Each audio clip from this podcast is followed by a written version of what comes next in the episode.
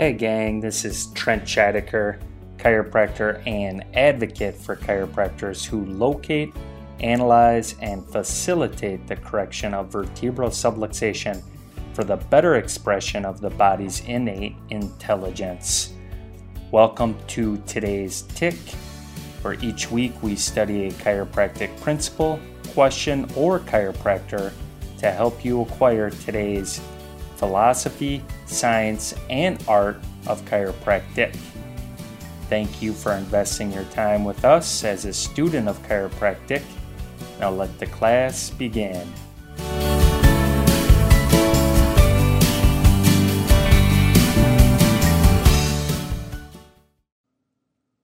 A subluxation in the chiropractic sense is not a partial dislocation but an alteration of the normal anatomical or physiological relationships or dynamics of contiguous structures, biochemical, biomechanical, pathophysiological, radiological, subjective, and objective symptoms and other manifestations demand attention, investigation, and consideration in depth by every chiropractor.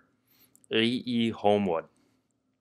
So in today's tick, we're going to grow in our understanding of what can cause vertebral subluxation. And as you listen, make sure you share us with your friends, classmates, and colleagues, and feel free to tag us at today's tick. Now let the class begin. So the cause of subluxation can be a hot topic of discussion, and for just that reason alone, I'm going to attempt to keep this discussion on point. You see, the causes of subluxation can become an information overload due to the fact that there are many different causes and many different responses to those causes based on individual adaptation or compensation to that nature. So, in an effort to keep the information overload to a minimum, we can simplify the specific cause to subluxation by understanding that the universe and the world we live in are governed by laws and principles. Yes, life is governed by principles and laws that allow us to better understand the way in which things work or what to expect from those outcomes. For example, the law of motion states uniform motion will remain in that state of motion unless an external force acts on it. The law of gravity states that there's a force of attraction that exists between any two masses any two bodies and any two particles. And one of my favorite ones, the law of cause and effect. The law of cause and effect is every effect has an expected cause. Every cause has an expected effect. Another law is the law of supply and demand, in which states that the greater the supply, the lower the demand. The lower the supply, the greater the demand. You see, the cause of vertebral subluxation can be understood in general through the law of supply and demand and the law of cause and effect. Although, to be correct, you could also use the law of gravity and the law of motion to discuss the topic as well, but let's keep this uh, discussion simple for that nature. Let's focus on the two laws that I think are, are most applicable.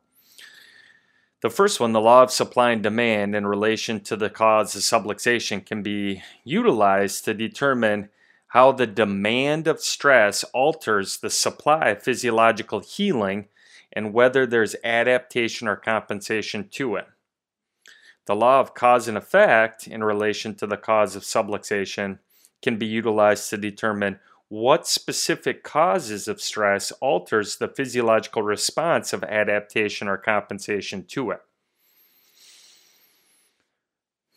Stress is everywhere and is constantly affecting our ability to function in a normal state and creating an imbalance in the law of supply and demand within can be affected by stress.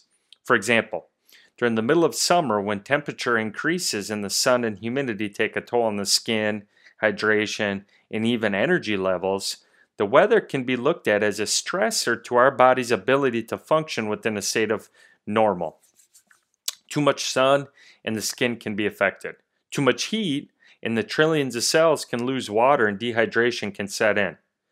This is just one example of how universal forces are everywhere around us and when they come in greater amounts than what we can adapt to, the law of supply and demand can create new physiological states of conditions, and subluxation are one of those states. So, what causes subluxation? When stress outweighs the body's ability to adapt to it, subluxation can develop. R.W. Stephenson defined in his chiropractic textbook 1927 defined chiropractic as the following Chiropractic is a philosophy, science, and art of things natural, a system of adjusting the segments of spinal column by hand only for the correction of the cause of dis-ease. So, the study of things natural is the author's attempt to label the relationship our body has with the environment and how that relationship can af- be affected by stress and result in the necessity of getting adjusted to the segments of the spinal column so, chiropractors have categorized the environment of stress that can negatively affect us into three different labels. The first label would be physical stress, the second label would be emotional stress, and the third label would be chemical stress. If adaptation to one or more of these three stressors are insufficient, a perfect physiological environment for subluxation can and does occur. In other words, when stress outweighs the body's ability to adapt to it or to handle it in a manner of control, then the cells and tissues within the body can become dysfunctional. So it's really stress versus adaptation. And this process of stress outweighing the adaptation can create a tipping point in favor of demand and alters the inner recuperative power of supply for normal function. Physical stress can be defined as external invasive forces that outweigh the internal resistive forces of the body to be in a state of balance. These external invasive forces can be major accidents or trauma, or they can be small repetitive forces that build up over time, and the repetition can be too intense for the body to adapt to it. These forces can cause dysfunction on the body's muscles, ligaments, and even vertebrae of the spine, creating a perfect opportunity for subluxation to occur. Chemical stress can be defined as external or internal chemicals that trigger physical reactions throughout the body, offsetting the chemical equilibrium or body chemistry balance. Chemicals within our body can be powerful agents of physiological change. For example, hormones like adrenaline, cortisol, and even melatonin influence health and well being and have specific physiological states of function that they alter and they influence. For example, adrenaline affects the body's ability to increase heart rate, increase blood pressure, and expand air passage of the lungs, and even enlarging the pupil in the eye redistributing blood to muscles and altering the body's metabolism to maximize blood glucose levels for the brain. It's a powerful hormone. You see, the body is dependent upon a state of body chemistry balance, and when that balance is out of harmony, the neurological and musculoskeletal system can and does become affected, leading to another opportunity for subluxation to occur and emotional stress. Emotional stress can be defined as internal emotional tension or mental strain that can produce physical responses throughout the body, offsetting the chemical equilibrium or physical state of balance. It's been reported that emotional stress may be the most common and most influential cause of subluxation due to the fast paced world we're all living in. You see, when the body's chemical equilibrium or physical state are out of balance due to emotional tension or mental strain, it can lead to another opportunity for subluxation to occur.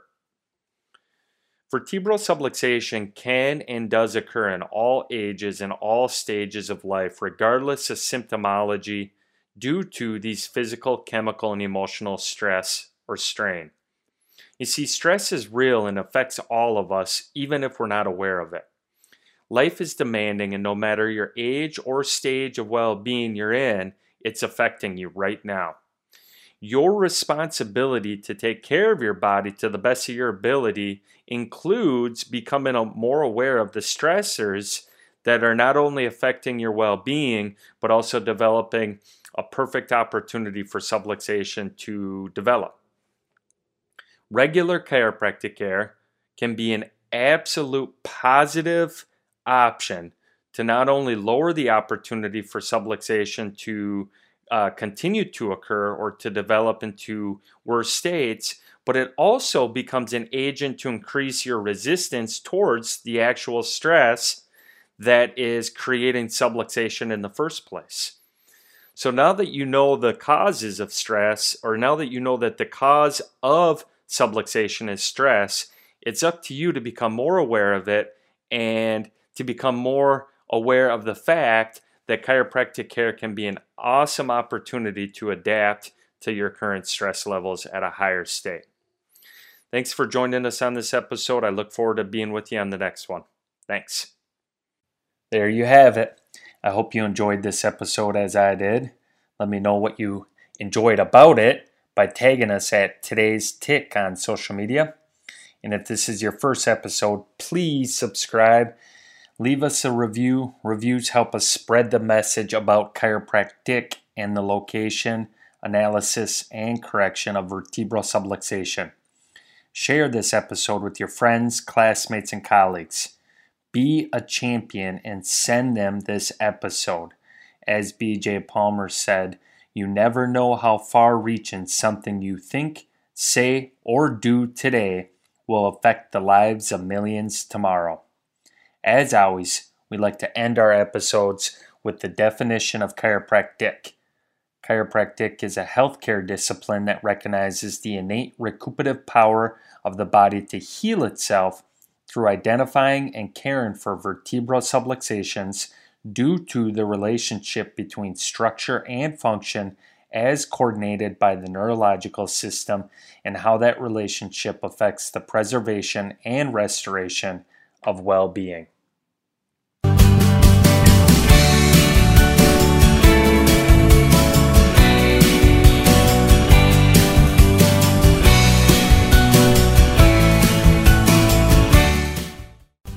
Information in this podcast is not intended to diagnose, mitigate, or prescribe the use of any technique as a form of treatment for any physical conditions, symptoms, or diseases. Directly consult with a qualified healthcare professional for any chiropractic or medical advice. In addition to the benefits of chiropractic care, one should also be aware of the existence of some risk. Risks associated with some chiropractic care may include soreness, musculoskeletal sprain, strain, and fracture. In addition, there have been reported cases of stroke associated with chiropractic care. Research and scientific evidence do not establish a cause and effect relationship between chiropractic care and the occurrence of stroke. Rather, studies indicate that people may be consulting chiropractors when they are in the early states of a stroke. In essence, there is a stroke already in process. However, you are being informed of this reported risk.